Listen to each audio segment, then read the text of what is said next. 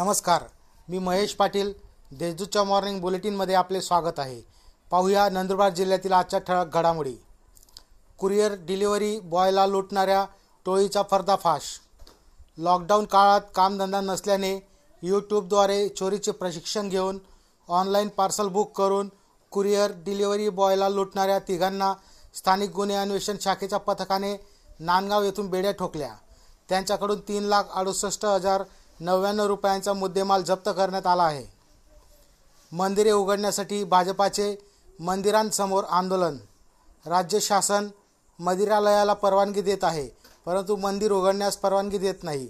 त्यामुळे आठवडाभरात राज्यातील मंदिरे उघडली नाहीत तर भारतीय जनता पार्टी कार्यकर्त्यांसह रस्त्यावर उतरेल, असा इशारा भाजपाच्या राष्ट्रीय प्रवक्ता खासदार डॉक्टर हिना गावीत यांनी दिला.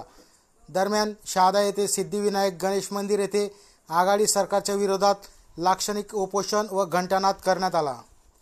फटाके व दुकानं व परवान्यासाठी मार्गदर्शक सूचना. दिवाळी सणासाठी तात्पुरत्या स्वरूपात फटाका विक्री व साठवणूक करणाऱ्या जिल्ह्यातील सर्व परवानाधारकांना शासनाने विविध सूचना दिल्या आहेत.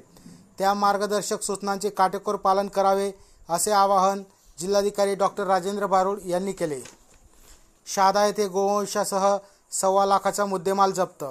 शहादा ते दोंडाच्या रस्त्यावर गोवंशाची कत्तलीसाठी कोंबून घेऊन जाणाऱ्या वाहनाला पोलिसांनी पकडले असून वाहनासह एक लाख बावीस हजाराचा मुद्देमाल जप्त करण्यात आला. या प्रकरणी पोलीस कॉन्स्टेबल अन्मोल राठौड़ यांच्या फिर्यादीवरून अज्ञात आरोपितांविरुद्ध शहादा पोलीस ठाण्यात गुन्हा दाखल करण्यात आला आहे. जिल्ह्यात मोटारसायकल चोरीच्या घटनेत वाढ.